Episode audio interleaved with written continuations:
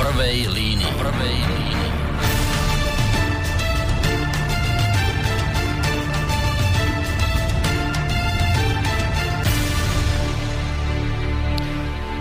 Príjemné popoludne, vážení poslucháči, začína sa relácia v prvej línii, pri ktorej počúvaní vás víta v tejto chvíli Boris Koroni. V úvode tej dnešnej témy by som vám, vážení poslucháči, rád pustil jednu takú kratšiu štvorminútovú zvukovú nahrávku. Pretože ono to v podstate bude mať aj presah s tým, o čom sa dnes budeme rozprávať. Bude to mať presah do tej našej dnešnej témy. Pointu toho celého Eh, prečo som si práve túto zvukovú ukážku vybral do úvodu dnešnej relácie? Tú pointu vám samozrejme vysvetlím trošku neskôr, ale poďme najskôr na ten zvuk. Tak uh, ako som spomínal, v tom asi štvor minútovom zvuku v tej nahrávke budete počuť kázeň majstra Jána Húsa. Človeka, ktorý sa na prelome 14. a 15. storočia snažil o reformu vtedajšej katolíckej církvy. Eh, to, ako to celé napokon dopadlo, to vám predpokladám vysvetľovať nejak nemusím, pretože predpokladám, že všetci veľmi dobre tento príbeh napokon poznáte. Táto zvuková ukážka konkrétne pochádza eh, z filmu s rovnomenným názvom, ktorý bol natočený v roku 1945, teda za obdobia e, tvrdého socializmu. Mnohí mu aj práve tento fakt vyčítajú, no ale tak či onak kázeň z pražskej betlemskej kaplnky, kde majster Jan Hus kázal a ktorú sa vám teraz chystám pustiť, e, táto jeho kázeň sa mala dochovať, ak mám dobré informácie, v úplnom a presnom znení, teda doslovne to mal presne takto povedať. No a Film spomínaný na tejto jeho kázni nič neprikrášľoval, takže poďme na to. Jan Hus a jeho kázeň v betlémskej kaplnke. Řekl papež za onoho dne, řekl papež prelátom svým a biskupům, nejsem-liž já prvním náměstkem božím na této zemi? I odpověděli mu biskupové a preláti jeho, zajisté ty jsi prvním náměstkem božím na této zemi, svatý oči. I řekl papež, a sluší se, aby náměstek boží na této zemi, biskupové a preláti jeho byli bez peněz? I odpověděli všichni, zajisté, to se nesluší. Usmál se papež a řekl, čeho je nejvíce třeba, prostému lidu říšnému. I povstal jeden biskup tlustý jako káť a odpověděl, odpuštění hříchů, svatý oče. I rozkázal papež, výjděte tedy do světa a prodávejte odpustky. Čím více jich prodáte, tím lépe a veseleji nám bude tak jako hejno krkavců snesli se na tuto zemi prodavači odpustků, aby tu vyklovali kdejaké zrnko zlata nebo stříbra. Neznají slitování, jejich srdce jsou stvrdlá a jejich ústa zjedovatěla závistí a lží. Vším kupčí, všechno prodávají. Chceš pokřtít dítě? Zaplať. Vyspovídat se? Zaplať. Chceš poslední pomazání? Zaplať. Chceš loupit, vraždit? Zaplať a bude ti odpuštěno, ale podle toho, kdyby sám ďábel přišel a zaplatil, vstoupil by na nebes.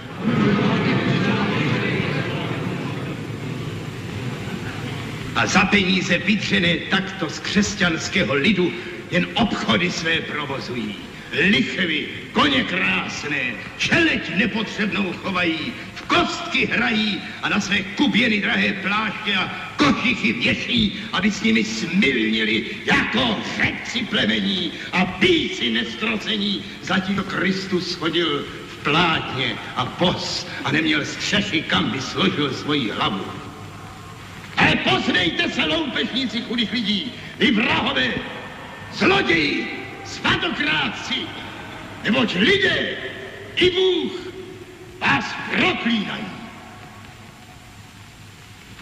Nešťastným bohatstvím, v němž církev tone, zjedovatělo a otráveno je veškeré křesťanstvo na duši. Odkud svárové mezi papeži, preláty, biskupy a ostatními kněžími. Psi oko se hryžou, vezmi kost a přestanou. Vezměte prelátům, biskupům a ostatním kněžím peníze, bohatství, majetek, světské panování a rázem se přestanou drát o místa, podplácet, přeplácet hodnosti i svárové mezi papeži přestanou. Pamatujte si jedno, ať je to prostý kněz, biskup, anebo sám papež, pokud žijí v říchu, nejsou z milosti Boží. Nezoufejte tedy, nejmilejší bratři a sestry, z toho, že jste malí a utlačení. Vězte, že nad kněze, arcibiskupa či papeže žijícího v hříchu, prostý sedláček, tovariš či žena chudá z lidu, žijící čistě a zbožně, větší jest před Bohem. Amen.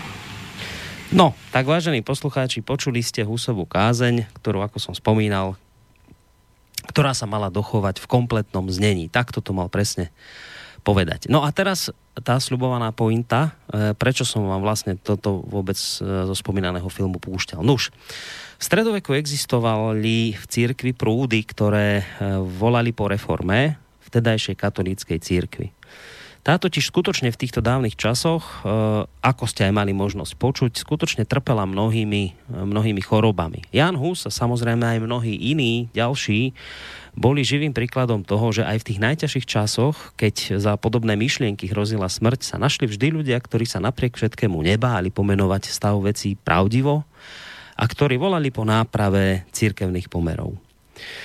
Dnes, keď už od e, týchto čias pretieklo veľa vody, Vieme, že církev sa napokon do istej miery podarilo reformovať. Inými slovami, e, podarilo sa aspoň z časti zastaviť tie možno najväčšie neprávosti, ktoré v stredoveku katolícka církev páchala. Veľkú zásluhu mal na tom práve nemecký katolícky mních, kázateľ, reformátor, zakladateľ protestantizmu Martin Luther, ktorého učením sa e, inšpirovala neskôršia evanielická církev, ktorej príslušníkom sa tak hovorovo zvykne hovoriť, že protestanti alebo luteráni. Samozrejme, církev rovnako ako, ako celá spoločnosť sa vyvíja neustále, neustále posúvanie hraníc e, ľudského poznania, neuveriteľný rozmach technológií za posledných 100 rokov, nové myšlenkové prúdy, spoločenské paradigmy. Toto všetko logicky vytvára e, tlak aj na církev, ktorá, ktorá musí vplyvom vekov nejakým spôsobom samozrejme na tento nový stav reagovať. A to ktorákoľvek. A je preto absolútne pochopiteľné a logické, že stredoveká církev, keby ste ju porovnali s tou dnešnou, tak samozrejme v mnohých ohľadoch budú odlišné, aj keď ten základ učenia Ježiša Krista by mali mať stále v základoch rovnaké. Uh, to je to niečo, čo sa nemá ani vekmi meniť. To je to niečo dôležité, ten základ, to učenie, čo by sa nemalo otriasať ani pod vplyvom aktuálnej doby a aktuálnych spoločenských trendov. No a práve kde si tu sa dostávame, e, povedal by som, k meritu veci, k meritu problému.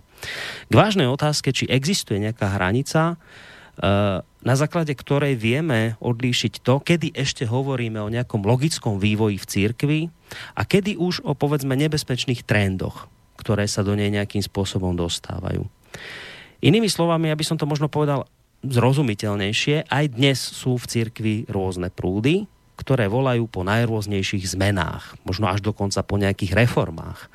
Hovoríme teraz o, keď spomínam tieto najrôznejšie prúdy, tak myslím hlavne teraz liberálov v cirkvi, ktorí sa v týchto dňoch, v týchto časoch môžu s istotou oprieť o podporu mnohých tak domácich, ako aj európskych politikov, o podporu rôznych aktivistov a ktorí nachádzajú pochopenie a podporu aj v mnohých hlavnoprúdových a mainstreamových médiách. Tým druhým, povedal by som, prúdom sú nazval by som ich možno tradicionalisti alebo ľudia, ktorí sami seba označujú ako právoverných, ktorí naopak hovoria o tom, že církev musí ostať verná stáročiami overeným učeniam a hodnotám, ktoré tvorili a vyznávali naši predkovia. Tejto skupine osobne som toho názoru, že zase pre zmenu tá dnešná doba až tak veľmi nepraje, pretože dnes je skôr moderné vyznávať svetoobčianstvo na úkor národných štátov, Je žiadúce podporovať multikulturalizmus na úkor oslabovania kultúrnych hodnôt národa a jeho tradícií a je rovnako in rozširovať práva predovšetkým sexuálnych menšín na úkor podpory tradičných rodín. Takto sú dnes, vážení poslucháči, rozdané karty a vyzerá to tak, že jedným z boísk, nie len, ale jedným z boísk, kde sa dnes vedú tvrdé zápasy, je aj církevná pôda. Nakoniec dozvieme sa o tom viac práve v dnešnej relácii, do ktorej prijal pozvanie na moje veľké potešenie námestný farár z Evangelického cirkevného zboru Banská Bystrica, Radvaň a zároveň aj kandidát na biskupa západného dištriktu Evangelickej cirkvi Augsburského vyznania na Slovensku, pán Michal Zajden. Príjemný dobrý deň vám prajem. Dobrý deň. No a samozrejme dobrý deň. Takto trošku netradične, lebo poslucháči vedia, že túto reláciu vysielame hlavne vo večerných časoch, ale dnes sme si zase dali takú výnimku, že popoludní o štvrtej vám samozrejme spolu s hostom prajem nerušené počúvanie aj ja. A budem rád, ak sa do našej dnešnej de- diskusie zapojíte aj vyvážení poslucháči. Tých možností máte hneď niekoľko. Môžete nám v podstate už od tejto chvíle písať maily na adresu studiozavináčslobodnyvysielac.sk Môžete nám takisto potom neskôr aj zatelefonovať, ak budete mať chuť na číslo 048 381 0101 alebo potom máte ešte tú tretiu možnosť, že nám napíšete cez našu internetovú stránku, keď si kliknete eh, na takéto zelené tlačítko otázka do štúdia. Tak, uh, Pán Farár, môžem vás takto volať dnes? Áno, Dobre. nech sa páči. Tak, pán Farár, ja som vám v prvom rade veľmi vďačný, že ste ku nám do vysielača prišli, lebo tak nejak si viem predstaviť, že možno sa objavili ľudia, ktorí vás od účasti tu u nás odhovárali a vravili vám niečo v tom zmysle, že a tam by si nemal chodiť, alebo tam by ste nemali chodiť, že to sa nehodí a tak. Uh, takže som vám, sa vám chcem poďakovať, že, že ste napriek všetkému prišli a že ste tu dnes s nami. To tak na úvod, len taká drobná vďaka. No, nech sa páči. Aj keď chcem povedať, že ja som už vaše meno niekde u nás vo vysielaní zachytil a mám pocit, že vy ste už u nás minimálne raz alebo možno dvakrát boli a zároveň viem, že čo máme reláciu vlastne uh, s pánom Zajacom, a e, duchovná zväzť, myslím sa to volá, teraz neviem áno, presne, áno. tak, e, tak radosná zväzť, tak e, viem, že aj tam, tam sem tam vystupujete, takže nie ste úplne, že nováčik tu dnes, to chcem povedať tak na úvod. Dobre mám informácie. No, áno, i, áno, raz sme s manželkou ten pán, asi bývalý katolický kňaz, ja teda žiaľ si jeho meno nepamätám. Pavol Pako, že áno, on robí reláciu spirituálny áno, kapitál takže, u nás. Takže raz zhruba pred rokom nás s manželkou pozval ale skôr bol zvedavý na jej postoje a názory ako na moje, takže, mm-hmm. takže tak. takže ona bola hlavný hrdina tej relácie. Hej. Áno, lebo ona má knihkupectvo tu na, na, eh, v Banskej Bystrici a tam on objavil nejakú knižku, ktorá ho teda zaujala a teda o tej knižke chcel viacej počuť. Mm. Ale boli sme tam obaja, takže mal som ma nakoniec aj ja priestor, takže mm. áno, bolo to tak. A pán Zajac, on občas... Aj s pani Slobodovou, oni áno, oni, oni tú svoju radostnú zväz, tak oni áno. takto farárov v okolí oslovujú vždy e, priebežne, tak dávajú im nejaký priestor. No. Inak vy si, vy si nemusíte pýtať povolenie od biskupa, keď idete takto do médií, lebo viem, že v katolíckej cirkvi od istej chvíle je takáto tradícia, že teda bez nejakého povolenia sa nemôže ísť. V evangelickej cirkvi to nie je takéto prísne. Počuli ste tú svoju kázeň, my sme reformačná církev. Takže, takže samozrejme biskup je dôležitá súčasť cirkvy a má samozrejme aj určité disciplinárne právomoci na farárov. Ale ja by som sa zodpovedal až vtedy, keby som teraz tu začal hlásať niečo, čo je v rozpore s učením cirkvi alebo s dobrými mm. právmi. Tak to áno. Ale že keď sa rozhodnem ísť slobodne do nejakého legálneho nejakého rádia alebo nejakého média, uh-huh. tak myslím si, že to som nepočul, že by sa riešilo. Hej. Tak e, ono, celá evangelická církev je vnímaná aj zo strany ľudí ako také niečo voľnejšie ako vo vzťahu ku katolíckej církvi, tá je skôr taká sa, sa to tak javí viac taká zošnurovaná pravidlami a prísnymi nariadeniami. Inak, keď spomínate toho Husa z úvodu, to, vám, to bola riadna kázeň, to vám poviem, to taký vietor z tej kázne išiel, Takýchto by sme potrebovali, nenovodobých takýchto kazateľov, čo by takto trefne pomenovali problémy súčasnej doby, že by sa takto nebáli, alebo máme takýchto dnes? Husov novodobých? Osobnosti je všeobecne málo, samozrejme. A potom zdá sa, e, že v dejinách je to tak, že musí dozrieť doba niekedy. Uh-huh. Neviem, niekedy, ja nakoniec Hus tiež nakoniec nebol ten, ktorý spravil ten prelom v cirkvi. Až o 100 rokov Luther ten prelom v cirkvi spravil ale to boli tí ľudia, ktorí to začali, alebo začínali. však boli aj pred uh, Husom, samozrejme, pred reformátori. Takže, ale ja som veriaci, viete, ak Boh bude chcieť, tak príde ten pravý čas a príde kto si kto proste. Mm-hmm. Zrazu povie a zrazu to ľuďom zapne. Aha, veď presne toto. Mm-hmm. Toto, sme, toto je to, čo potrebujeme počuť. A a pôjde to. Áno, lebo, lebo aj z tej kázne je očividné, že on hovoril veci, ktoré v tej, tej dobe akoby ľudia cítili, ale nevedeli ich akoby tak. E, sformulovať a on presne hovoril tým jazykom, že zrazu povedal veci, ktoré až, až také ticho nastalo hrubové, keď skončil a teraz tí ľudia vravia, to je presne toto. Že tak, takéto niečo Ten stredoveký človek sa bál o svoju spásu svojej duše. Mm. Oni to naozaj tak vnímali. Veľmi silne sa bál o spásu svojej duše. A teraz si predstavte, že mu biskup alebo farár hovorí, výborne, zaplatíš no. a všetko je OK, všetko je vyriešené. A zrazu príde nejaký e, univerzitný učiteľ, však Hus mal vysoké postavenie, a povie, Tvoja viera je dôležitá, nie tvoje peniaze. Pán Boh nepotrebuje tvoje peniaze, tie potrebujú tí lakomí biskupy a pápeži, teda, ktorí vtedy boli. Mm. No jasné. Búral teda ešte všetky paradigmy. No jasné. A prišiel samozrejme aj trest za to. A keď spomíname históriu, tak uh, ja som si predstavil ako farára, ktorý pôsobí v Radvani, tu v Banskej Bystrici. To je inak pre mnohých poslucháčov, a hlavne nie tých, ktorí nie sú z Banskej Bystrice, to bude iste nová informácia, ale to je veľmi slávna fara, známa, pretože na nej pôsobil svojho času Andrej Sládkovič. Áno, iste. Čiže to je, to, aj, tam má myslím aj sochu, nedaleko tej, tej fary. No hneď oproti našej oproti, fare, v záhrade, teda v našom areáli a samozrejme na našom cintoríne evanelickom bradvanie mm. pochovaný. Andrej Sládkovič bol v prvom rade evangelický farár. To vždy tak rád poviem, lebo samozrejme ľudia ho skôr poznajú ako lirického básnika, štúrovského básnika, čo samozrejme bol. Áno. A vždy rád hovorím, že Marína není ľubostná báseň, ale je to opis ideálnej slovenskej devy, ako mm. sa má správať, ako sa má chovať a detman zase toho mládenca, ako sa má chovať a správať. Takže Andrej Sládkovič, samozrejme najväčšia osobnosť radvanských evanielikov, ale aj tie rodiny, ktoré tam žili, však nakoniec radvanskí boli evanielici, mm-hmm. od ktorých je Radvan, ten rod radvanských, a ktorí sa vždy veľmi silne a intenzívne hlásili k církvi. Čiže Andrej Sladkovič nie ako v prvom rade ako básnik, ale v prvom rade ako evanielický No pre mňa, áno. Pre mňa sa, a jeho, e, nakoniec máme aj, aj Sladkovičové nejaké kázne a a jeho význania samozrejme duchovné. Mm. Samozrejme sa Inak zaujímavé, to mi len teraz tak napadlo, keď sa o tom bavíme, o štúrovských básnikoch a tak, že to je také zvláštne, že vlastne v tej dobe, e, keď sa hralo o to, že treba nejak prebojovať e, slovenský jazyk, slovenskú mm. reč, celá tá generácia štúrovcov, že to boli všetko vlastne evanielici a samozrejme aj katolíci mali však holí,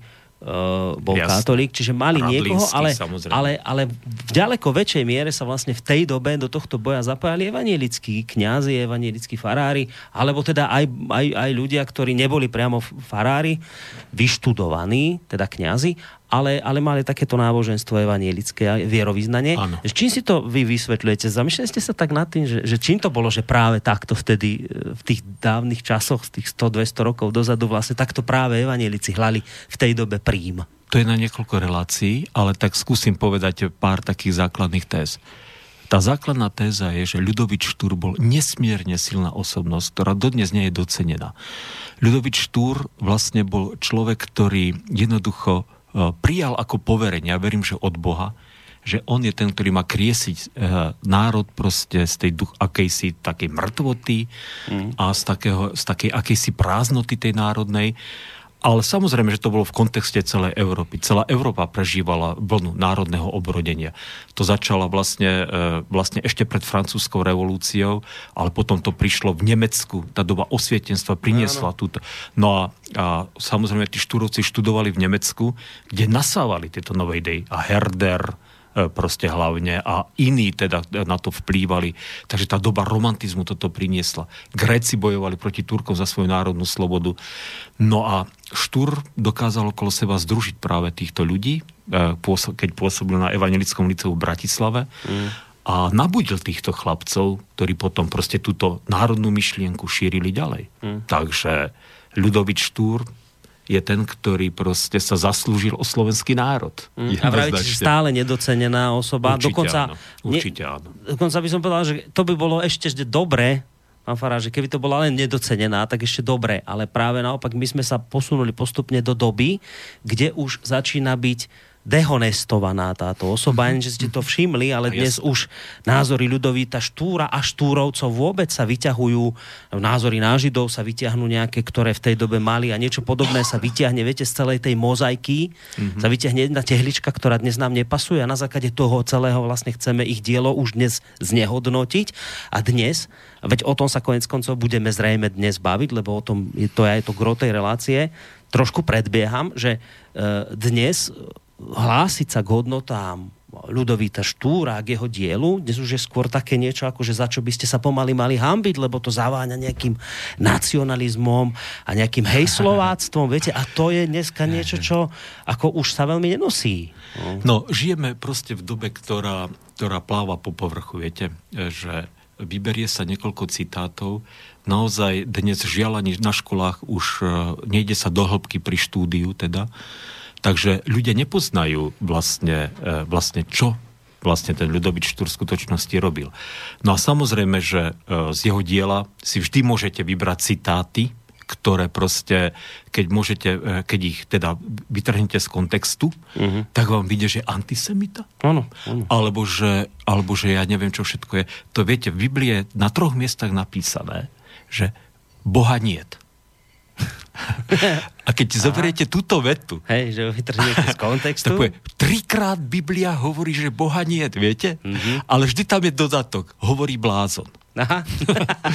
no a toto, myslím si, že sa mm. toto isté platí aj o Štúrovi samozrejme. Aha. Štúr, keď, keď vystupoval, povedzme, povedzme ten, tie jeho tzv. antisemické výroky, tak to bolo vždy proti konkrétnym ľuďom v konkrétnej situácie, ktorí boli Židia a ktorí samozrejme zneužívali svoje postavenie, ja neviem, či už ako advokáti alebo krčmári mm. a samozrejme v tej konkrétnej situácii tam v nejakej dedine mohli tých ľudí vykoristovať a mohli teda tam robiť nejakú šarapatu. Nikdy to nebolo proti Židom ako Židom, ano, ako ano. národu alebo náboženstvu. Samozrejme. No, to bol skvelý príklad s tou Bibliou. Tam, na tom vidieť, aký je dôležitý kontext. Jasné, to je presne jasné. to, že keď niečo nedopoviete to k tomuto B, že hovorí blázon, tak to potom vyzerá tak, že vlastne Biblia popiera Boha. Ano. Len treba teda ten kontext doplniť. No, no e, keď už hovorím o tých štúrovcov, vôbec o, o radovaní, o, o, o o Andrejovi Sládkovičovi, tak ako ste sa vy vlastne na túto faru nejak dostali, dopracovať? Aká vaša cesta tam bola na túto slávnu faru? Ja som inak taký putovateľ. ja som 30 rokov farárom. A začínal som v Košiciach, potom som bol v Trnave, v Bratislave, v Pukanci. E, v podstate v našej cirkvi je to tak, že môj predchodca teda e, odchádzal do dôchodku, hľadal si nástupcu a bol som oslovený Určite som nebol oslovený prvý, bolo ich niekoľko, mm. ale teda nakoniec to uh, zostalo na mne, že som tam prišiel. V našej cirkvi ale je taká dosť sloboda. Tam keď zbor chce farára a dohodne sa s farárom, tak tam vlastne už nejaké iné zložky veľmi do toho nevstupujú. Mm-hmm. Ale to slovo, že som námestný farár, je to, že mňa tam vymenoval biskup teda, Aha. do Radvane. Mm-hmm. Uh, ale ale teda s tým, že ten cirkevný zbor, teda ten, tí radvanci teda uh, nenamietali voči tomu. Aha. Takže Čiže ale teda, nie je to vždy nutný postup, že vás musí biskup navrhovať, stačí, keď nie. si vás akoby ľudia vyžiadajú. Ak si farár, a, farár a, ktorý splňa teda kritéria predpísané mm-hmm. a tí ľudia v tom konkrétnom cirkevnom zbore sa dohodnú, biskup dáva síce súhlas k voľbe, ale to je skôr... Uh, ja by som, formalita nejaká? Formalita, no niekedy, niekedy sú s tým samozrejme problémy, ale, mm. ale v zásade biskup e, iba dáva akoby osvedčenie alebo certifikát spôsobilosti. Mm-hmm. Ja to teda tak vnímam. A ja myslím si, že do veľkej miery to tak aj je. No. Sú niektoré prípady, kde sa ľuďom nepáčilo, že biskup nedal samozrejme súhlas k voľbe. Mm-hmm. Takže, ale, ale v zásade sa to deje veľmi zriedka. Hej, ale je to také ďaleko voľnejšie, ako zase keď porovnávame s katolíckou cirkvou, tam, tam sa ide už akoby na príkaz biskupa, kde ho vyšlu, tam musí vlastne pôsobiť. Čiže tu v evangelickej cirkvi je to ďaleko Áno, keď už, som volen, keď už mám teda ten certifikát farára, teda treba absolvovať nejaké farárske skúšky, ktoré sú ne, hneď možné teda spraviť po štúdiu teológie, tak už potom je, môže byť farár volený a ten mm-hmm. už má teda voči biskupom pomerne dosť nezávislé postavenie. My nie sme hierarchická církev. My sme církev, kde platí zásada primus inter parens, teda biskup je iba prvý medzi rovnými. Uh-huh. Nakoniec my si biskupov volíme, takže, takže nám nikto biskupov nemenuje, ako v katolickej církvi pápež menuje biskupov. Uh-huh. Takže Takže biskupy a tá demokratická správa círky u nás je vlastne staročná tradícia. No e, samozrejme, pozeral som si nejaké veci o vás, keď ste mm-hmm. prišli do tejto relácie a jedna vec, ktorá mi tak často, ako často udierala do očí pri vašom mene a pri textoch, ktoré som pri vás objavil, je, že e, vy ste sa v tých e, vašich prácach dosť často dotýkali jednej veci, ktorá vám dosť podľa všetkého leží na srdci a to je pôsobenie ľudí v evangelickej cirkvi, ktorí svojho času ešte za čas socializmu fungovali aj v štátnej bezpečnosti, mm-hmm. teda ako, ako agenti, alebo už neviem presne, lebo tých, tých mm-hmm. možností, ako tam fungovať, bolo samozrejme viacej. Mm-hmm. A videl som, že dosť často sa e, v mnohých teda pri, pri mnohých príležitostiach tejto téme venujete, tak som chcel vedieť, že ako vlastne si v tomto boji stojíte. Lebo tak som mal z, toho, z, toho, z tých článkov, ktoré som si prečítal, taký pocit, že trošku taký Sisyfos ste, ktorý tam tlačí ten kameň a, a nejak tak sa mu nedarí s ním ísť tam celkom do toho, e, vytlačiť ho tam, kde by ho potreboval mať, že taký, taký neunavný boj vediete v tomto smere.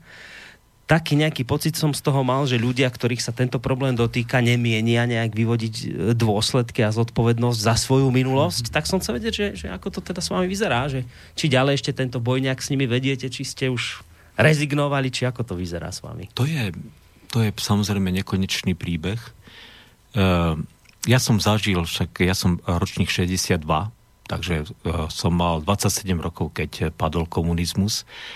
A samozrejme som vyrastal v tej cirkvi a zažil som intenzívne to, e, že čo to znamená byť kresťanom v dobe socializmu.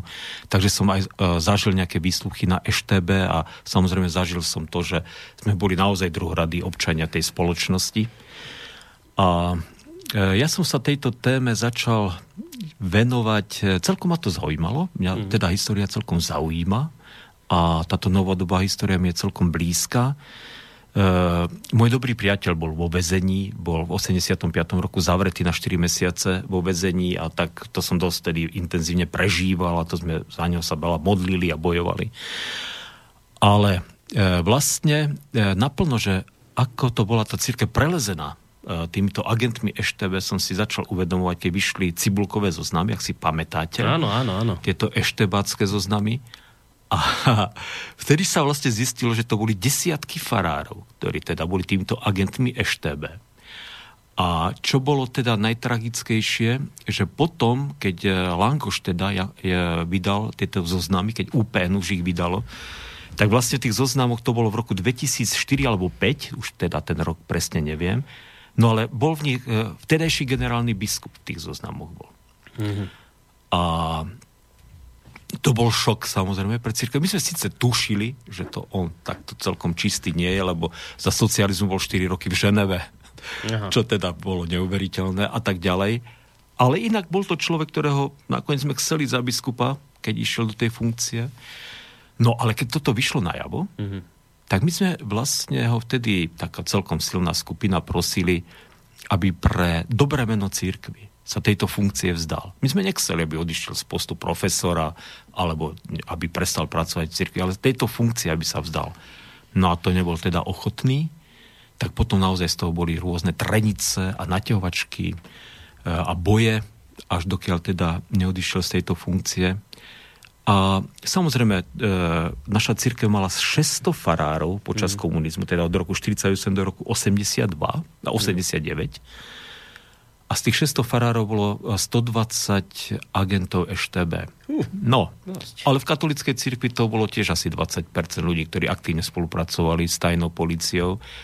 Takže ono to bolo, ono to išlo cez, celé, cez všetky církvy aj vtedy. Mm. Len samozrejme, keď sa e, katolických farárov bolo samozrejme tisíce. A samozrejme, že keď bolo zavretých e, okolo vyše 300 farárov a mníchov, tak to samozrejme to číslo udrie veľmi silne do očí. Ale aj my sme mali aj, teda aj Eštebáku, ale aj svojich martírov v dobe mm-hmm. komunizmu.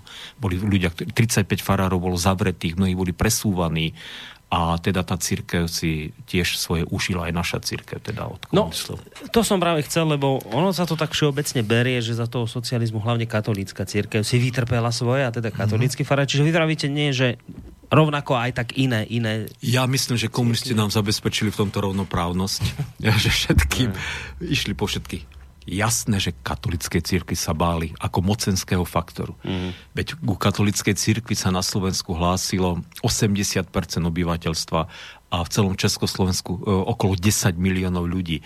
Takže to bola mm. masa, ktoré sa samozrejme báli. Nás, evanelikov na Slovensku, vtedy bolo 300, no, necelých 400 tisíc. Mm-hmm. Takže my sme neboli mocenskou hrozbou pre režim, samozrejme. Mm-hmm. Čiže toto bol ten hlavný dôvod. Takže pr- samozrejme, že v prvom rade vždy sa pozornosť e, e komunistického režimu sústreďovala na katolickú církev.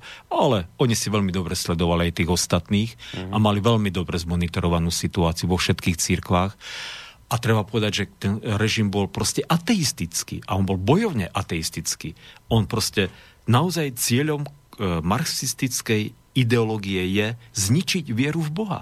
Rozbiť všetko to, čo kresťanstvo predstavovalo. Takže to bol ich cieľ. A tam samozrejme nehľadeli na to, či si katolík, alebo evanielik, alebo ja neviem, baptista, proste všetkým, išli proti všetkým. Mm. V tom ideologickom boji tam proste sme boli všetci v jednom vreci. Čiže predpokladám, asi nie len po tom zverejnení cibulkových zoznamov, zrejme už aj predtým ste sa stali takým dosť tvrdým antikomunistickým bojovníkom, alebo nie?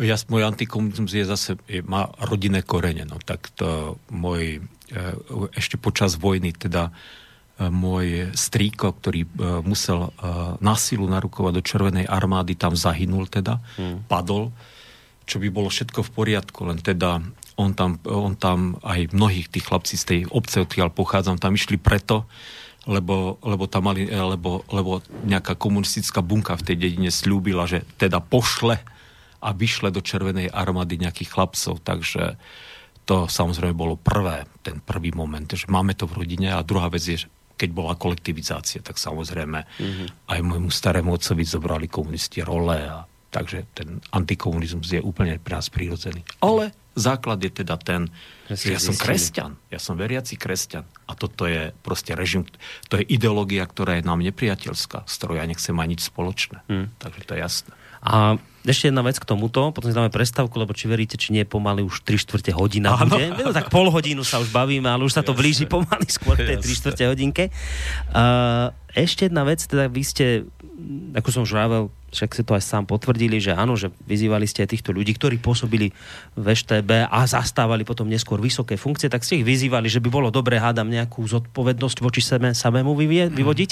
No tak uh, ako, vy, vyvodili už? Či je to taký naozaj nekonečný je príbeh, to, že nechcú? To, či... Je to taký maglajs, no. Je to taký maglajs a, a, a jasné, že nie. A samozrejme problém je v tom, že tieto nové generácie, ktoré prechádzajú, oni si už neuvedomujú e, proste tú obludnosť toho režimu, ktorý bol.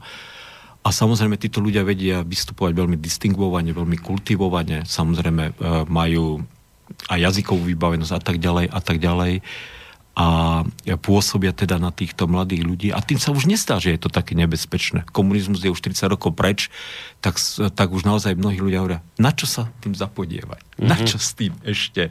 Na čo tieto veci? No, že to už je dávno za nami. To už je dávno za nami a nakoniec nie všetko v, v tom komunizme bolo zlé, čo nakoniec tiež je pravda, samozrejme, mm. že, ale, ale proste, proste ten ideologický boj bol... A Presne o to ide. Ani nejde o to niekomu spraviť zle. Ale ide o to, aby sa veci jasne pomenovali. Viete, e, národ, alebo církev, alebo ktokoľvek, kto stráca svoju pamäť, alebo vykašle sa na svoju minulosť, tak sa mu vracia. Mm-hmm. To zle sa mu vždy vracia. To je historická skúsenosť. Magistra, a história z magistra víte.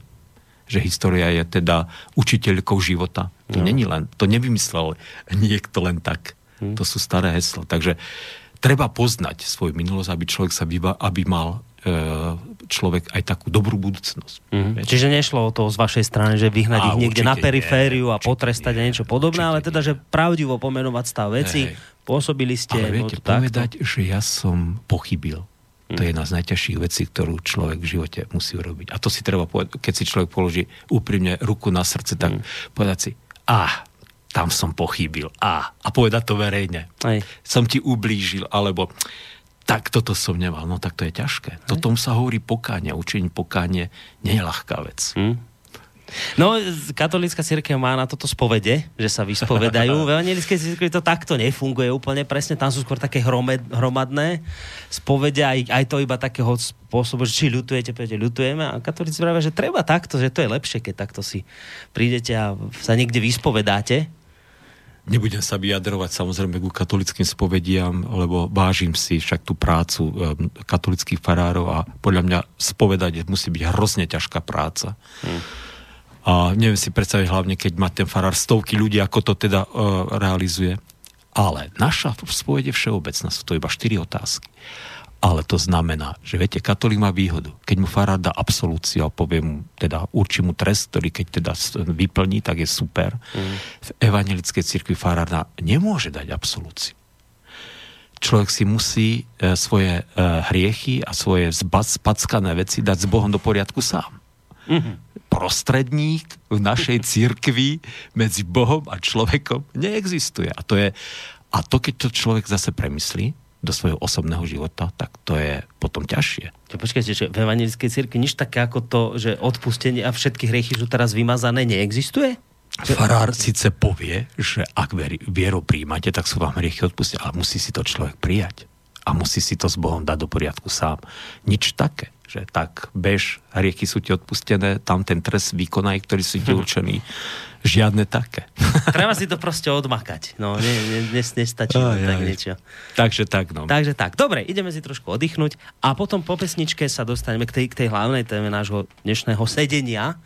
Lebo ja som to tak v úvode naznačil, že teda už aj v minulosti tu boli nejaké prúdy, dokonca ich vnímame ako pozitívne, reformné a dnes sú tu zase nejaké prúdy a oni vlastne tvrdia, že však aj my chceme reformovať veci, naprávať veci v cirkvi. Tak to je aj pre mňa taká dosť dôležitá kľúčová otázka, že a už som mu naznačil v tom úvode, že, že kedy je to ešte správna reformácia, kedy je to správne nejaké aj, aj vývoj tej cirkvi, ktorý je nutný vplyvom vekov, si nejak prejsť, a to sa týka tak katolíckej cirkvi ako aj evanilickej. Obidve sa za tie stáročia zmenili, nejakým spôsobom vyvíjali, ale na druhej strane si treba aj klásť otázku, kedy je to už povedzme nejaký nebezpečný trend, ktorý má možno aj do tej cirkvi vniesť niečo, čo tam nikdy byť nemalo. O tomto sa porozprávame po pesničke. Bye.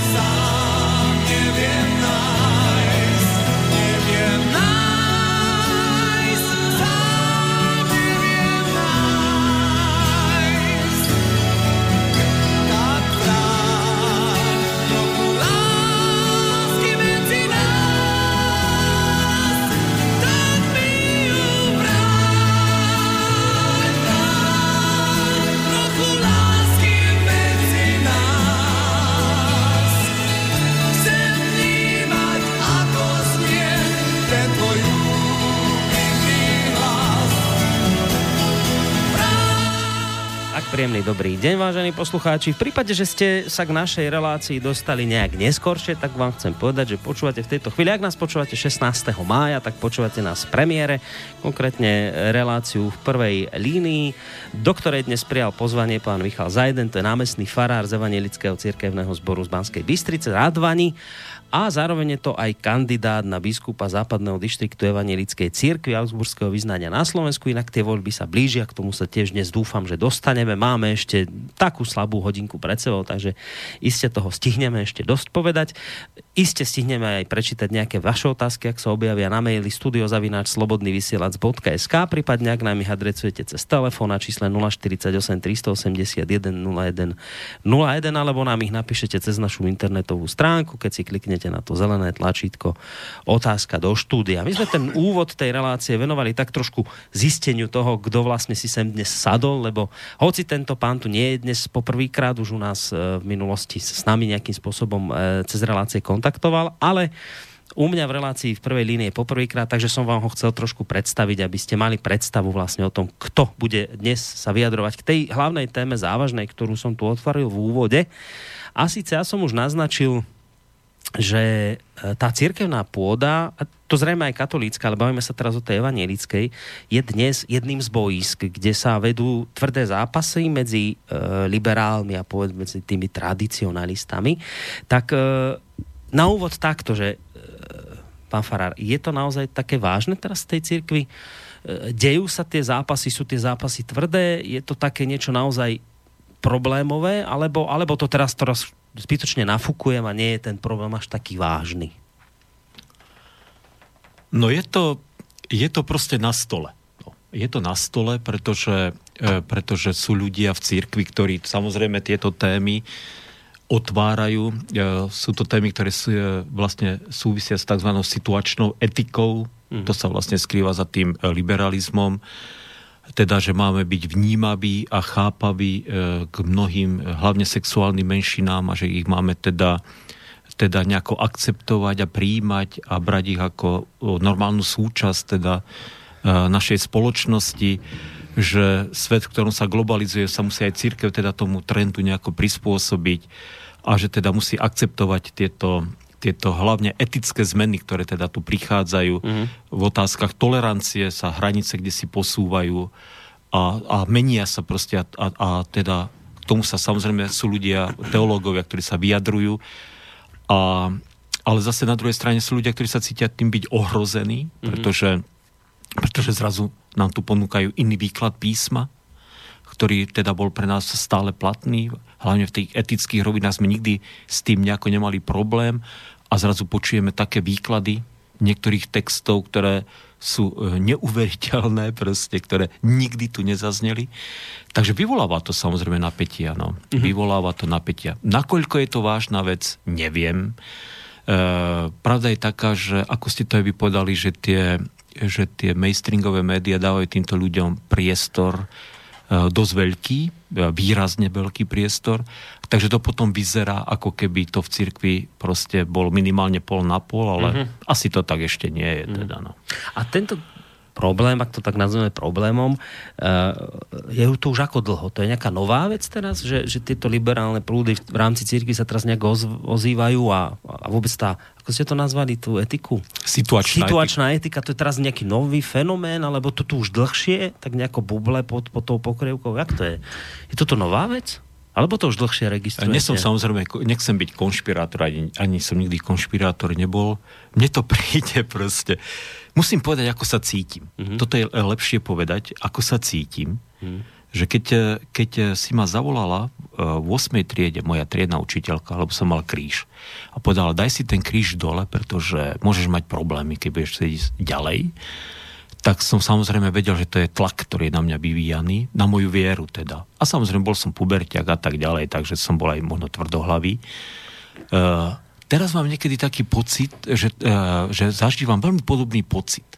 Že proste niekto mi povie, že, že vieš, toto povedzme zväzky ľudí LGBTI, aby sme požehnávali teda tieto zväzky, že títo mm-hmm. ľudia spolu žijú, tak uh, viete, to už je na západe normálne, už mnohé církvy to akceptujú, dokonca akoby, že vraj aj pápež sa k tomuto blíži, čo ja viem, to neviem samozrejme posúdiť, ale teda naozaj mnohé protestantské církvy to akceptujú. No. A tu uh, ako keby už bolo, ako by nám bolo hovorené, my už o tom nemusíme diskutovať, to už je fakt, to už len treba prijať. Hmm. A tak si hovorí, tak pardon, tak za socializmu mi hovorili Boha niet, alebo že církev teda môže žiť a že sme tmári a že sme spiatočníci. Hm. A teraz mi hovorí niekto v podstate síce v trošku inou formou to isté, uh, že zrazu ten výklad Božieho slova uh, už neplatí tak, ako platí, ale že platí inak a že mojou úlohou je to prijať bez akýchkoľvek, bez akéhokoľvek rozmýšľania, bez akéhokoľvek kritického prístupu. Viete, lebo vždy je ten problém, uh, ktorý nám hovoria že však vy ste potom násilní voči tým e, proste homosexuálom, lesbičkám, alebo transvestitom, alebo, alebo transexuálom. Ale hovorí, to není o tom našom vzťahu k tým ľuďom. To není o tom, že, že moja dcera, e, moja jedna, mám tri cery, jedna z mojich dcer, dcer má najlepšieho priateľa homosexuála. Viete, to mm. kľudne poviem nahlas, výborne je vždy poradiť, čo si má kúpiť na oblečenie. Proste. No, ja má to dané. Ne, má to dané. A, nám to, a mne to v podstate nevadí, viete. Ne. Ale to nejde o toho, o tých ľudí, o, o, o tých konkrétnych ľudí, ktorí majú túto orientáciu. Tu ide o to, že požehnávať zväzky, ktoré nevedú k životu, je biblicky nepriateľné. No a ako si, no dobre, však počkajte, teraz toto musíme rozobrať trošku. No. no tak povedali ste viacero kľúčových vecí. Prvá, že vám vytýkajú, že veď ale na západe tie rôzne evanielické, evanielikálne a, a reformné církvy už to uznávajú. No tak prvá vec. Ako si vy, ako evanielický kňaz, vôbec vysvetľujete a ste schopní prijať fakt, že naozaj niekde vo Švédsku, tam už, tam už ženy biskupky, tam už dnes je úplne normálne proste zväzky dvoch mužov proste odobriť aj nejakým cirkevným sobášom a tak ďalej a tak ďalej. Dokonca už sa tam diskutuje o tom, že, či, že, že to už ani nie je správne Boha nazývať v mužskom rode, lebo že to vlastne zase raz nejako ubližuje ženám a tak ďalej a tak ďalej. No tak ale to sú tie práve protestantské cirkvy e, na západe, ktoré jednoducho už toto už to neriešia, naozaj to už majú vysporiadané, tak to, to čo to znamená, že to každá tá evangelická církev v inom štáte sa riadi niečím iným, alebo ako sa dá toto vysvetliť? Lebo viete, ja vidím na vás, že dnes, a to je celkom pochopiteľné, nechcete sa vyjadrovať ku katolíckej církvi, ani to, ani to nemusíme robiť. Ale keď si zoberiete katolícku církev, tá je v týchto, v týchto názoroch viac menej jednotná. Nevidíte štát, kde by jednoducho katolícka církev iné niečo tvrdila, ja neviem, v Poľsku ako na Slovensku v tejto otázke. Je tam to, to je jednotné. A v rámci týchto reformovaných cirkví, evanielických, je to jednoducho tak, že, že skutočne, že na západe je to iná akoby církev ako tu na Slovensku, hoci teda obidve sú reformované, obidva sa vnímajú ako evanielici, ale, ale, ale v kľúčových otázkach úplne iné. Tak toto, toto mi tak vysvetlíte. Ako to vlastne je? Ako je toto vôbec možné? Lebo nemáme jednotnú centrálu. My nemáme pápeža. My sme, e, my sme, my sme národné církvy. A teda u nás e, najväčší predstaviteľ našej cirkvi, náš generálny biskup, už nad, ne, nad ním není už nikto niekde, ktorý by sídlil v Ríme alebo vo Wittenbergu. Máme síce, existuje nejaký luteránsky zväz, ale to je, federa, to je taká konfederácia nejakých slobodných, ako slobodné združenie, mm. ktoré nemôže zasahovať do záležitosti teda národných církví. To je náš zase protestantský rys. Takže preto to tak je. Uh, mne biskupky nevadia až tak veľmi. Vadí mi, keď uh, tie biskupky uh, povedzme sú lesbičky. A ani to, uh, viete, lesbička biskupka, to je už je problém. Ale keď lesbická biskupka sa ešte rozvede so svojou partnerkou a potom ešte zase s ďalšou, tak to si hovorím, tak to už je naozaj na mňa silná káva, viete. A potom povedia, že super, tam to už je, lebo viete, to je potom diskusia o tom, kde je hranica tolerancie že čo môžeme tolerovať, viete. A teda biblický princíp je, že e, vždy milujeme hriešnika a nenávidíme hriech. Hmm. A e, takže toto je biblický princíp, ktorý jednoznačne teda platí. No a potom, dobre, výborne, švedská církev alebo niektoré tie nemecké Landeskirche, teda tie krajinské církvy, už teda to majú, ale choďte sa pozrieť do ich kostolov. Viete, že choďte na Vianoce sa tam pozrieť, koľko ľudí tam je. Však tie církvy tej spoločnosti, e, strácajú úplne všetko. Nie, že by u nás ten pokles teda tiež e, členskej základne nebol, alebo sekularizácia aj u nás samozrejme je, e, ide tiež cez všetky církvy, ale, ale proste podľa mňa, keď tí ľudia povedia, výborne, církev sa nám prispôsobila, církev nás vlastne akceptuje. Církev vlastne akceptuje všetko, čo im vlastne predkladáme. A proste Ježiš taký nebol. Však Ježiš e, vytáčal tie vrchnosti, ktoré tam boli, možno ešte viac ako Jan Husno. Však keď Ježiš e, vystúpil proti zákonníkom a farizejom, tak to asi bol ešte väčší hrmot ako v betlehemskej kaplnke. No, Takže to je ten problém. To je ten problém, že nám povedia, že nám hovoria títo liberáli, nám hovoria, musíme e, e, proste reflektovať to, čo to spoločnosťou hýbe. Ale ja si hovorím, a prečo by som to neotočil naopak? My sme tu predsa, e, Ježiš nás tu poslal, aby sme niesli evanielium, radostnú správu, že On je spasiteľ sveta. A z toho potom vyplýva množstvo vecí, ktoré tu 2000 rokov fungovalo. A toto je, a toto evanielium nehlásaj.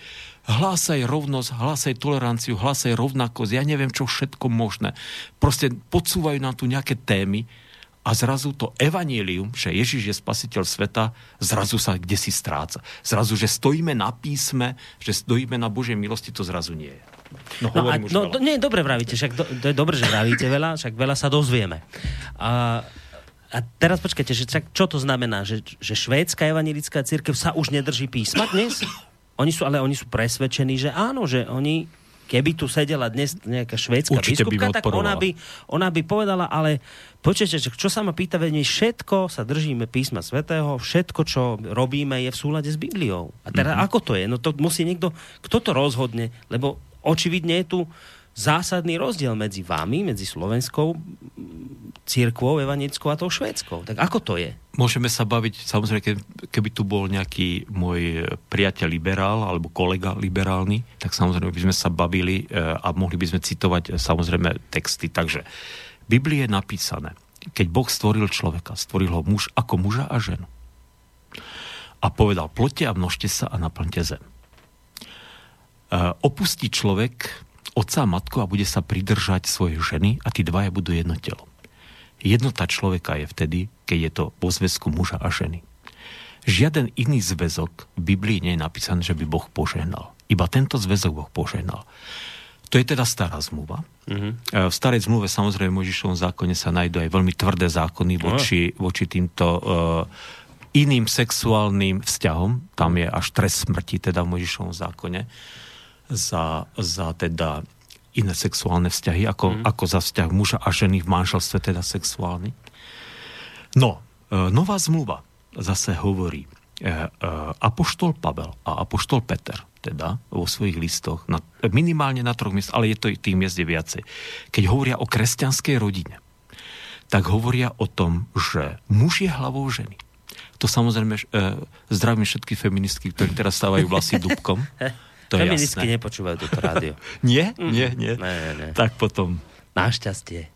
Našťastie nás nepočúvajú. Moji, uh, našim, teda, uh, našim feministickým teda priateľkám ako adrenalín nestúpa, keďže to je počúvať. no, ale muž musí milovať svoju ženu. A viete, čo to znamená? Že, že ten muž nemôže vládnuť nad ženou, keď ju miluje. A ako náhle muž nemiluje svoju ženu, a začne na ňou vládnuť, začne byť násilný, tak tá žena môže kľudne od neho odísť. Kľudne. To dokonca, dokonca aj z Biblie sa dá dokázať. Ak neveriaci muž chce odísť, nech ho žena nedrží. A naopak. Mm. Takže, takže, viete, a toto fungovalo. Toto bolo to puto, ktoré tu po stáročia fungovalo. Že tá rodina bola tvorená mužom a ženou. A že ten muž je proste ten silnejší jedinec, ktorý má dané to, aby išiel vonku, zarobil peniaze a doniesol ich domov tej žene, ktorá proste rodila deti, lebo muž rodiť deti nemôže. Mm. A zatiaľ to takto ani, ne, ani nebude, verím. A proste a proste sa starala o tú rodinu a vytvárala tú atmosféru tej rodiny. Čiže boli jasné dané kompetencie, jasné dané úlohy. Takže žiadna rovnakosť neexistuje. Neexistuje. Rovnosť pred Bohom a rovnosť pred zákonom. Samozrejme. To je, to podpíšem vždy všetkými desiatimi. Akokoľvek, akékoľvek násilie, keď sa stane v rodine. Samozrejme, nech je plná ochrana, či už ženy, ale aj muža. Viete, treba povedať, že aj takto to môže byť niekedy, že aj tá žena môže byť násilná. Čiže jasné, veď, a prečo to tak je? Preto, aby v tej spoločnosti sa normálne rodili deti. Aby vyrastali, aby mali otca a mamu. Aby to nebol aby to nebol rodič 1 a rodič 2, prípadne rodič 3. To proste nefunguje. Musí mať, musí mať ten chlapec a dievča, to chlapec, ten chlapček a dievčatko musí mať aj mužský, aj ženský vzor. Inak nevyrastie normálne. Nevyrastie z neho proste e, silná, autentická osobnosť. Ale vždy iba nejaký jedinec, ktorý môže byť všetko OK, všetko v poriadku, ale vždy je tam potom už nejaké zranenie. Vždy. No, e, takže tak. keby tu sedel váš liberálny priateľ, tak by, ale nesedí, tak ho budem teraz zastupovať. Ja no, dám sa do, do role, viete, že to tak robím Áno, niekedy, rozumiem. že diablov advokát. Tak, teraz by tu bol a povedal by vám takúto vec, že no, tak teraz hovoríte presne tak, ako hovorili svojho času kritici Martina Lutera, keď chcel meniť círke významným spôsobom, alebo mhm. kritici mm-hmm. Jana Husa, kritici Melanchtona, Vyklefa, koho všetkého, všetkých tých reformátorov. Však pozrite sa, čím si církev prešla. Veď boli tu doby, keď církev mala kázne po latinsky. Potom len prišiel niekto a zmenil to, že to bude v reči ľudu. A, a, a čo veľké urobil napríklad Luther? Však, však Luther bol ten, ktorý povedal, alebo naznačil, a potom sa toho vlastne drží evangelická církev, že žiadna autorita pápeža.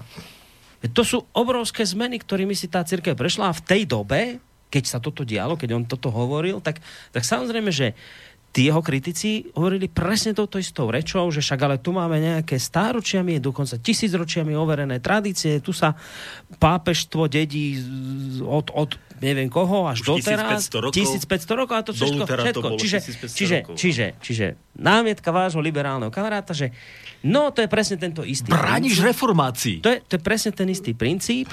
To je presne ten, a toto by presne povedali, tak ako sa dneska ano. vysprávate, takto isto sa správali svojho času kritici. Napríklad Martina Lutera, na ktorého sa vy dnes odvolávate. No čiže, čiže viete, tu ide presne o toto, že tá liberálna časť toto vníma ako reformu, ako, ako vývoj niečoho, že tá spoločnosť napreduje, preto som to aj v tom úvode hovoril, že my ako spoločnosť napredujeme.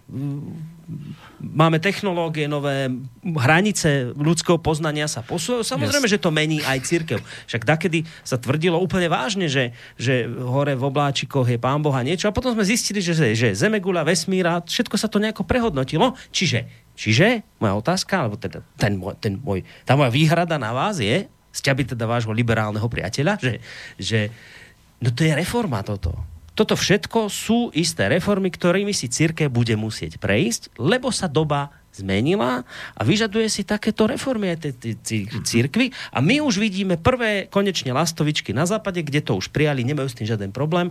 Bolo by dobré, keby aj na Slovensku ste už prestali vyznávať tieto stredoveké veci a prijali to, čo je už dnes všade normálne. Áno, výborne. No presne takto by asi reagovali. Možno, že by to ani takto brilantne nezvládli. Neviem.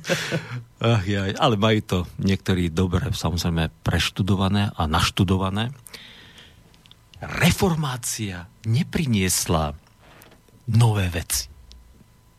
Luterova, ani Janus, ani Martin Luther nepriniesli nové veci. Jednou z veľkých, za, uh, veľkých uh, princípov reformácie tzv. princíp ad fontes. Ad fontes znamená, že späť k prameňom. Vrátime, oni sa vrátili k Biblii. Lebo tá církev za tých 1500 rokov, a teraz, aby sme tomu rozumeli, do Martina Lutera hovoríme o stredovekej církvi. Nie o katolickej, ale o stred... Lebo aj my sme boli súčasťou tej mhm. církvy, všetci. No. Teda hovoríme teda o Európe. Samozrejme, už pravoslavná církev existovala. Takže Luther sa vrátil k Biblii. A toto je presne to, ten zápas v tej, tej duchovnej rovine, tej teologickej rovine prebieha presne tam, že oni otvoria Bibliu a povedia, toto my sme norma, normans, teda my určujeme normy a my hovoríme, Biblia nie je slovo Božie. V Biblii nie je všetko slovo Božím. V Biblii sú veci, ktoré sú tam dané ľuďmi, sú to výmysly, sú to str- staroveké, stredoveké a antické a ja neviem ešte aké proste veci, ktoré proste už dnes neplatia. A my musíme teda, teda sa prispôsobiť v tej situačnej etike tej, týmto, novým, týmto novým pomerom. No. A my hovoríme, ale to predsa tak nemôže byť. E, e, proste e, to krídlo, ktoré ja zastávam, hovorí, ja sa nemôžem povýšiť nad Bibliu. Ja nemôžem povedať, že ja som normou a ja budem určovať, čo v Biblii je správne a čo v Biblii správne nie je. My vieme samozrejme, kľúčik nám dal Ježiš, ako sa chovať k starému zákonu. Že teda, že teda ale Ježiš sám hovorí, že neprišiel zrušiť zákon, ale naplniť. Čiže dal mu nový obsah, obsah lásky. Ale tieto väzby, a tieto vzťahy on nemení. A keď dneska niekto povie, že nemôže v Biblii už byť ten princíp, že muž je hlavou ženy a že žena má sa podriadiť svojmu mužovi a že muž musí milovať svoju ženu a že ten zväzok muža a ženy takto má byť založený na takomto vzťahu, tak proste to platí. A môže s tým niekto si robiť, čo chce. Však e, dnes samozrejme, že sa chováme k ženám. Ja neviem, chápem, že tie, tie potom tie osobné vzťahy a osobné zväzky a tak tie kultúrne tradície boli, že niekedy tá žena bola naozaj e, proste deptaná a bola podriadená tomu mužovi. Ale viete, v stredoveku boli aj obdobie trubadúrov, kedy tá žena bola tak velebená, že ten muž bol úplne takto maličký úplne takto maličký a žena bola tá, ktorá bola oslavovaná a ospevovaná. Takže Takže nie, nikdy nebol svet čierno -bielý. A samozrejme, že sa to niekedy vysunú, akože akoby e, proste tie ručičky vychýlili aj opačným smerom k, proste, k vyvyšovaniu ženy ako ženy, ako je, ako je obrazu. Tak čo? Takže, takže toto je tá rovnosť. A viete, oni teda menia, oni hovoria, že musíme tú Bibliu zreformovať.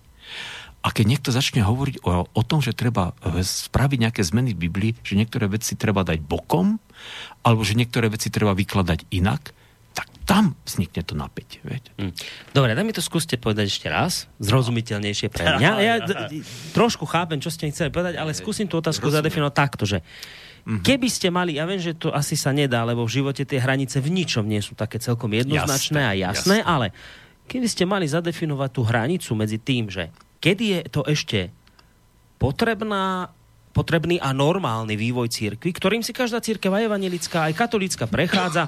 Však katolická si prešla tridentským koncilom a potom iným koncilom a, a vyvíja sa, tak, tak sa vyvíja aj evangelická církev. Čiže chcem sa spýtať, kde je ten rozdiel medzi ešte normálnym a, a žiadúcim a absolútne v poriadku vývojom, že, že církev reaguje na, na dnešnú dobu, na súčasnú dobu, na jej vývoj a samozrejme tomu sa nejako prispôsobuje. Kedy je to ešte normálne a kedy je to už teda za tou hranicou, že, si, že, že už poviete, že ale toto už je povedzme nejaký nebezpečný moderný prúd, ktorý už tú církev vlastne poškodzuje, ktorý už škodí. Už toto, že už to nie je žiadúci vývoj, ale toto je už niečo, čo už je vlastne potrebné ako stopnúť, lebo toto už je zle.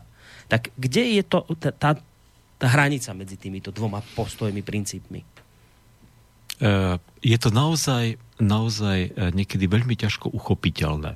Ale tá hranica je v tom, že uh, ja musím prežívať autenticky svoju vieru. Viete? A to ja rozumiem, že ľudia, ktorí sú neveriaci alebo ktorí sú vlažní, tomu nerozumejú. Ja keď vyznávam Ježiša, prijal som Ježiša ako svojho spasiteľa, ako pána, to je osobná, vnútorná moja záležitosť, ktorej ja žijem.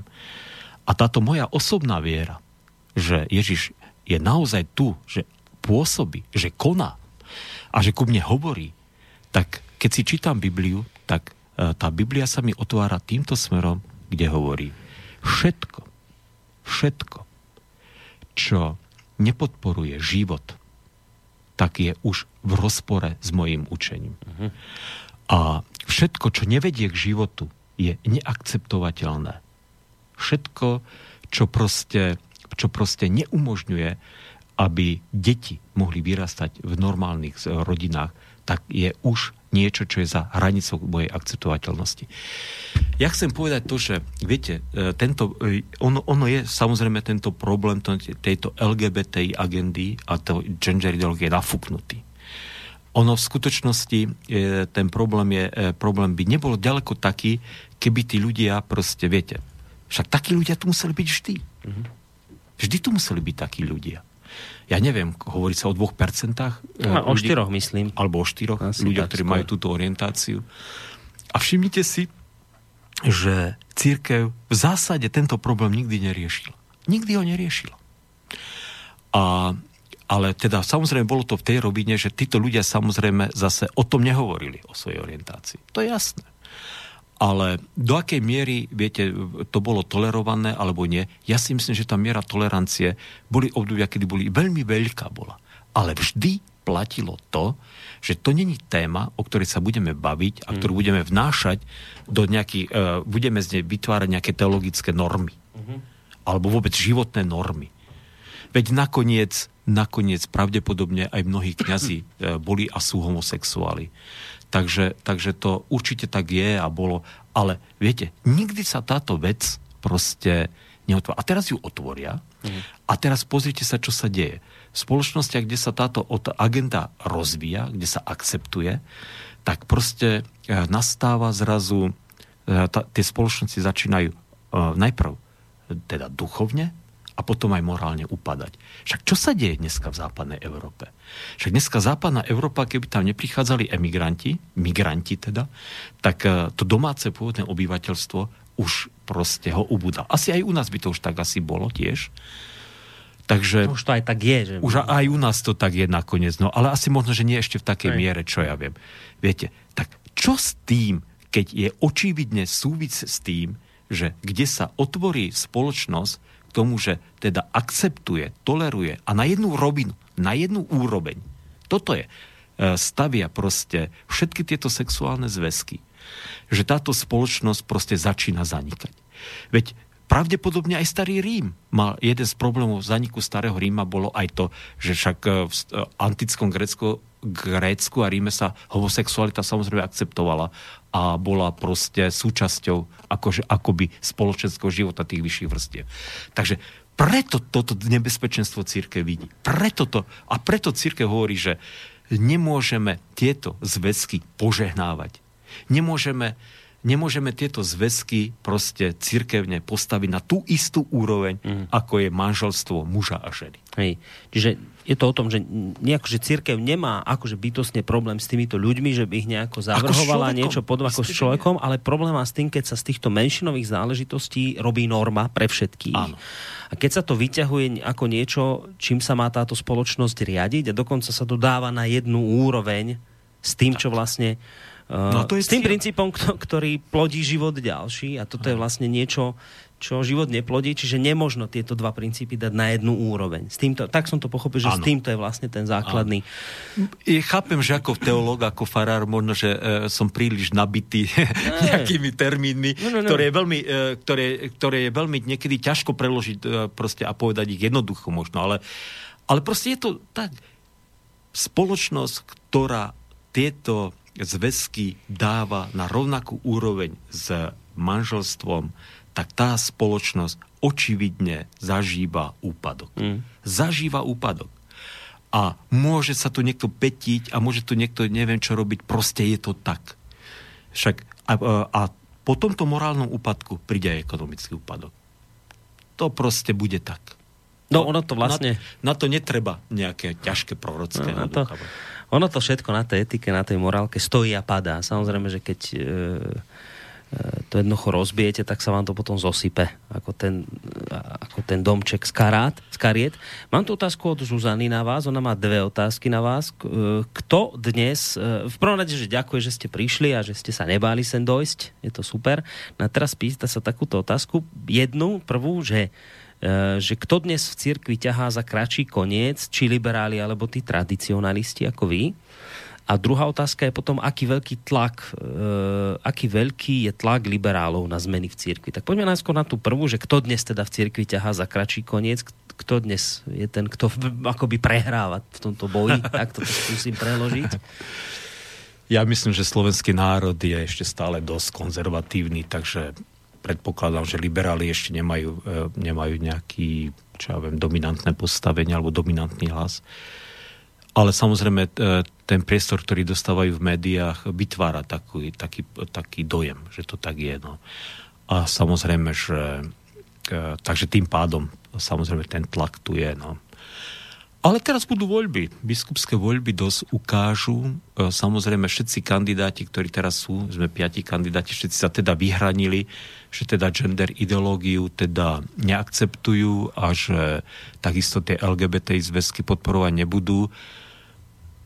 Uvidíme, ako to mm. bude. Uvidíme to. Ale, ale to, že sa piati kandidáti a o niektorých sa teda celkom ľudia začudovali, že sa takto vyhranili, lebo mali pocit, že títo ľudia už stoja niekde trošku inde, ale teda... Či to nie je taktika, viete, sa vyhraniť pred voľbami nie, a potom... Nie, nie, nie, to ja by ne? som, ja pod pasovky robiť nebudem. To ja, ja teda, e, to sú všetko nakoniec ľudia, ktorí veľmi dobre poznám a ja verím, že čo napísali, mm-hmm. tak napísali úprimne, takže to zase, to zase by som ja takto nehodnotil.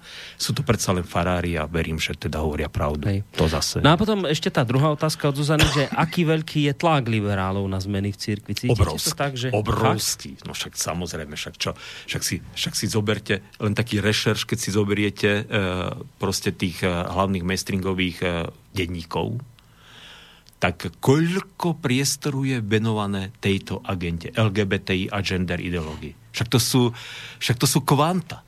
Koľko toho je? Veď to, je, to vyzerá, ako keby to bol frontálny útok predsa. Však ak niekto nevidí, že tu je ten, liberál, že ten, že ten liberalizmus a že až e, pretláča túto ideológiu a že nám ju forsíruje, napriek tomu, že viete, normálni ľudia sa o tom nechcú ani baviť. Normálne je, že ľudia sa o týchto témach bavia ale veľmi okrajú. A zrazu, e, ak, ne, ak ktorékoľvek médium si zoberiete, ak tam nenájdete do týždňa dve, tri takéto akože poz, e, v tomto smere pozitívne správy v ich prospech, tak to by sa, to už skôr, skôr akože by sa človek čudoval, že to tak mm. je. Je to tak.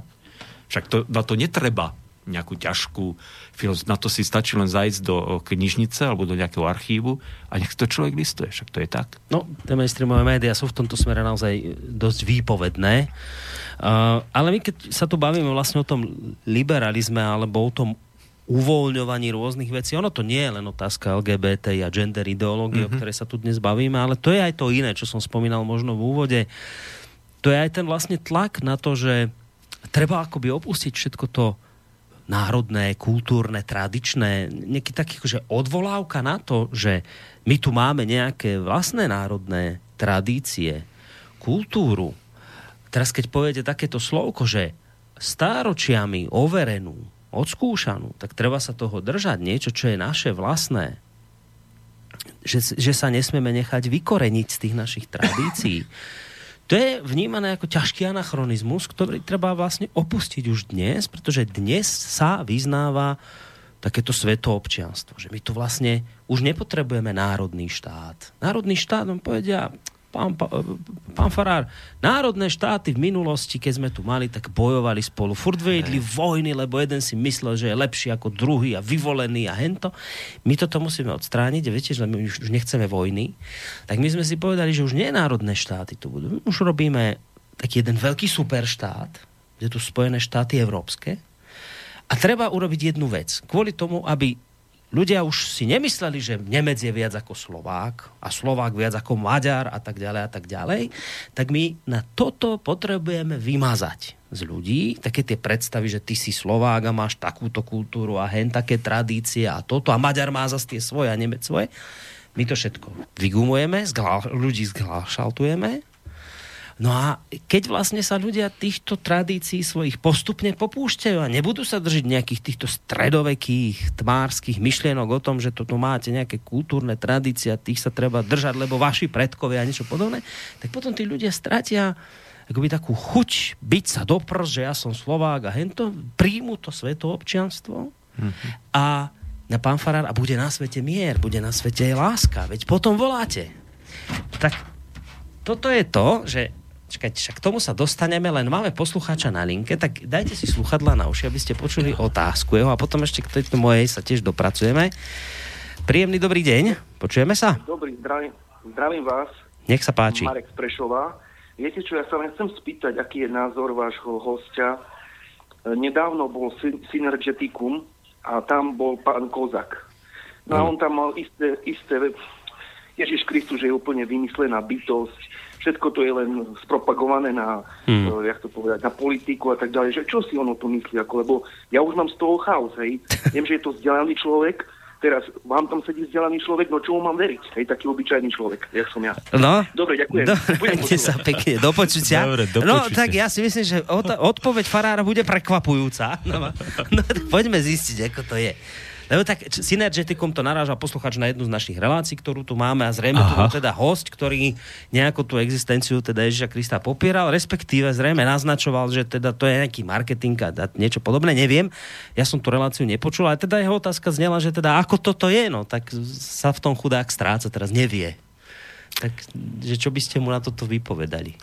Každý deň, každú chvíľu svojho života žijem so svojím pánom a, a ten pán sa volá Ježiš každý deň ho intenzívne zažívam vo svojom živote, alebo pôsobí v mojom živote. Každý deň ráno, keď stanem, ďakujem mu, že som prežil noc. Keď si otvorím Bibliu, tak hovorí skrze Bibliu ku mne a samozrejme snažím sa žiť podľa jeho slova. Takže ho zažívam intenzívne vo svojom živote. Takže ja môžem povedať, ak niekto hovorí, že Ježiš je vymyslená osobnosť, tak to skúste. Skúste povedať, tak ak si, ty Ježiš, ak si, tak vstup do môjho života a ukáž mi, že či ten farár má pravdu, že naozaj existuješ a naozaj pôsobíš. Tak to skús a uvidíš. Treba vyskúšať. Presne no, tak. dobre, ale... No, Skúste to s Bohom, no. Však, dobre, pozrite sa, koľko ľudí, toľko chutí, toľko samozrejme, názorov, nie, nie, o tom nie. je to fajn, že... To je, samozrejme, každý sa musí rozhodnúť sám a ne, nestáva sa mojim nepriateľom, keď nepríjme moju vieru. To ani náhodou. Tak. Čiže nakoniec si tú cestu budete musieť vybrať sám a, a zrejme vám v tomto smere nikto nemôže a tak pochopiť, že teraz niečo nevyberá. povieme a osvietime vás to a vy už budete vedieť, ako to je. No, Každý si aj tak vyberá, tak. vyberá svoju cestu sám. A našou úlohou je dať vám to široké spektrum informácií, aby ste si potom niečo z toho vybrali pre vás najlepšie.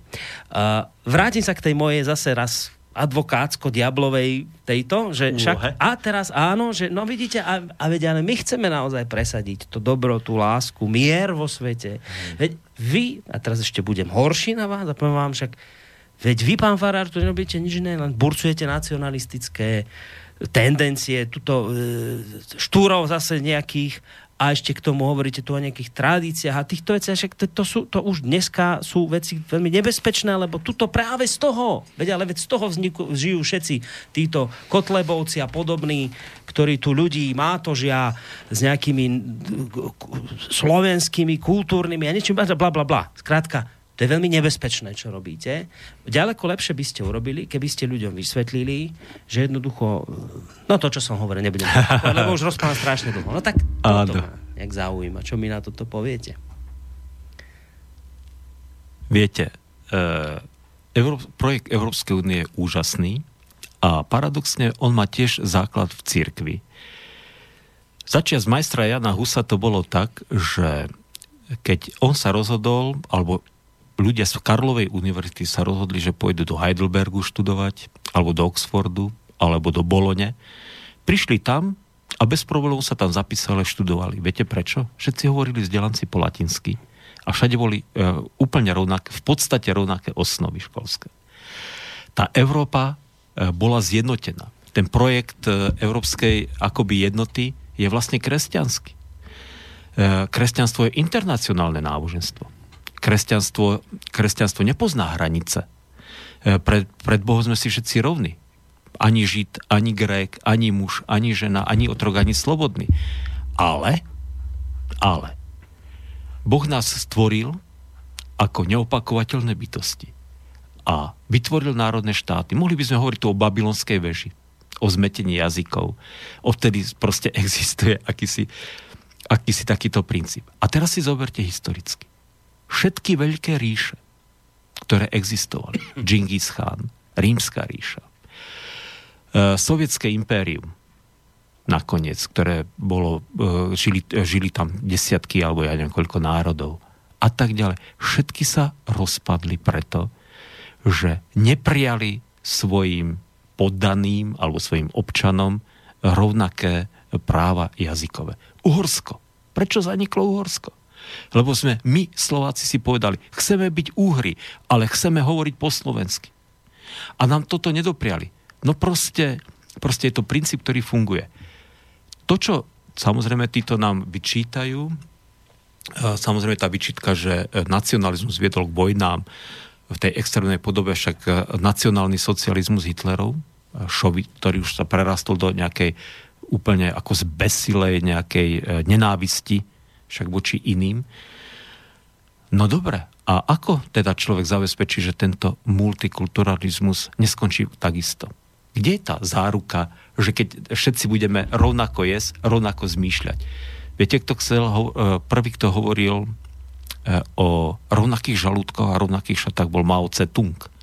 V Číne všetci chodili v jedných, e, v podstate chodili v nejakých monterkách a dostávali hrz ríže. No, ďakujem pekne za. Dneska kde je Čína? Úplne kde si inde rôznosť, nerovnakosť.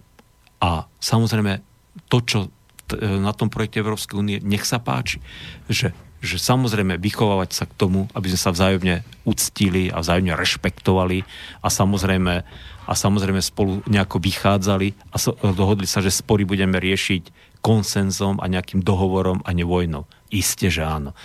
Ale ak si niekto myslí, že to dosieli tým, že z nás spraví rovnakých, že nám dá rovnakú reč, že nám dá rovnakú nejakú ideológiu, ktorá tu teda vzniká, ktorá už Boha nepozná, pretože Boh, ideológia náboženská je vraj netolerantná. Neverím, že taký projekt môže byť úspešný. Je inak zaujímavé, keď sme sa bavili o tom LGBT a vôbec o genderizme a týchto veciach, oni si sami dajú aj názor, že inakosť, viete, že treba, treba, treba rešpektovať inakosť. Treba, mm. Inakosť je, je žiadúca, rešpektovať inakosť je žiadúca, ale keď sa bavíme o tomto, že národné štát, Čiže treba... v sexuálnej rovine áno, tam je, tam je ale v národnej rovine ale že, nie. nie. A tam, tam už inakosť neplatí. Že viete, tam už inakosť nie je, tam práve naopak potrebujeme vyznavať iný, iný model. To je také zvláštne. Mm-hmm. No, e, blížime sa k záveru. Ja som ešte chcel toho ďaleko viacej s vami dnes, ale nejak mi to ušlo zase raz neuveriteľným spôsobom, tak aspoň tak záverom už sme to naznačili, vy idete kandidovať teraz na biskupa západného dištriktu. To treba vysvetliť iba ľuďom v rýchlosti, ktorí nevedia, že evangelická církev má východný dištrikt a západný dištrikt. Katolická církev má, má sedem diecézy. diecézy. Áno, oni majú diecézne riadenia, ich sedem, niečo ako kraje. Áno. A evangelická církev to má jednoduchšie, ono to má na východ a na západ a vodka. Dva východný, západný, no a teraz sa ide vlastne pre ten západný voliť nový biskup. To bude teraz niekedy, to sa blíži, to je na prelome mája, júna? Áno, tak e, je už sú určené tri nedele, kedy sú volebné a každý zbor si môže vybrať, to je 27. máj, 3. jún a 10. jún. Takže uh, niektorú z tých nediel si musia teda v tom zbore vybrať. Tá, to sa dáva aj kvôli tomu, aby teda e, niektorí farári majú viacej zborov na starosti, aby sa to všetko stihlo No a potom e, musia sa e, tie zápisnice poslať e, dozvolená, tam je ústredie západného dištriktu a tam potom sa zíde ščítacia komisia, ktorá to spočíta. Keďže je 5 kandidátov, dá sa predpokladať, že potom bude druhé kolo, teda, že to by musel niekto získať nad, nadpolovičnú väčšinu všetkých hlasov, čo asi nebude. Mm-hmm takže potom tí dvaja ešte najúspešnejší sa stretnú v druhom kole. Čiže niečo, taký princíp ako prezidentské voľby. No, no dobre, a teraz tá, tá hlavná otázka, lebo práve o tom, čo sme sa bavili, vy ste už naznačili, že každý jeden z tých e, kandidátov ste piati, každý jeden teda zadeklaroval nejak dopredu, že gender ideológiu a LGBT zväzky tieto veci nebude podporovať, ale ja som kde si tak pri, práve keď som dneska nejaké veci si chystal na reláciu, tak som z takých tých liberálnych kruhov, kde si čítal, že naznačovali, že voľby by mohli veľa teraz zmeniť, že by nejak tak mohli tí liberáli sa pokropiť živou vodou po týchto voľbách, e, tak e, hrozí také niečo teraz pri týchto voľbách, že by to, to liberálnejšie krídlo mohlo nejak výraznejšie teraz prehovoriť e, do vecí v církvi evangelickej? To si to raz povedal, že církev je jedno veľké tajomstvo, viete. Neviem. E, e, ťažko, je to, ťažko je to tak e, vynášať nejaké takéto predpovede. E, očividné je, že títo naši liberálni členovia e, samozrejme ten zápas e, stále vedú a, a myslím si, že cítia teda zatiaľ akože takú povinnosť teda sa snažiť to presadiť. Isté tie voľby niečo napovedia. E, samozrejme, samozrejme, že e, na jeseň alebo o rok budeme vidieť, či sa nejaký ten vývoj, či sa to niekde posúva niektorým smerom. Asi to budeme vidieť, ale neverím, že budú nejaké radikálne zmeny, čo sa týka učenia, alebo mm. čo sa týka, ja neviem čo. Tam je skôr o tom, že tej cirkvi žiaľ teda sú rôzne kauzy našej mm. cirkvi. K tým sme sa ani nedostali dnes, aj to som mal na pláne. Možno, že pre mňa dobre, no. ale, ale nie, ten chcem povedať, že sú, sú tie problémy, sú tie rôzne animozity medzi ľuďmi a mm. samozrejme vyhrotené niektoré osobné vzťahy a spory, kde jeden hovorí jedno, druhý hovorí druhé a sú to teda pomerne dosť vysoko postavení predstavitelia. A viete, keď vám dvaja hovoria, to, je, to máte ako v štáte, keď vám niekto hovorí, že tento kradne, ale hovorí, ne, ne, ja nekradnem, alebo tento zle hospodári a povie, ne, však ja hospodárim perfektne. Mm. Neviete, čo je pravda. Hej, to je hej, hej. to proste v tomto smere hľadať pravdu. Ale tak ja verím, a toto je aj, aj môj cieľ, teda jeden z mojich samozrejme hlavných cieľov, že pokúsiť sa tých ľudí priviesť k tomu, aby sme si tie veci vydiskutovali a podľa možnosti uzavreli, lebo to traumatizuje ľudí, no. tieto kauzy. Možno, že niekto, kto počúval z toho liberálnejšieho krídla vás v tejto chvíli, tak možno v sebe nájde odvahu a ja by som bol veľmi rád sem prísť a podiskutovať, ako to zase vyzerá on z jeho uhla pohľadu a úplne najideálnejšie bolo, keby ste sa tu stretli obaja pri takejto nejakej prestrelke a možno keby sa to dalo takto slovne v rámci diskusie nejak vydiskutovať, to by bolo úplne ideálne. Tým len chcem úplne v závere skonštatovať, že teda aj samozrejme títo ľudia majú k nám dvere otvorené, tak ako konec koncov ktokoľvek iný. Uh, a predpokladám, že vy by ste sa také diskusii do budúcna, keby prišla tiež nebá, nebáli a ne, ne, neodmietali ju. Alebo áno?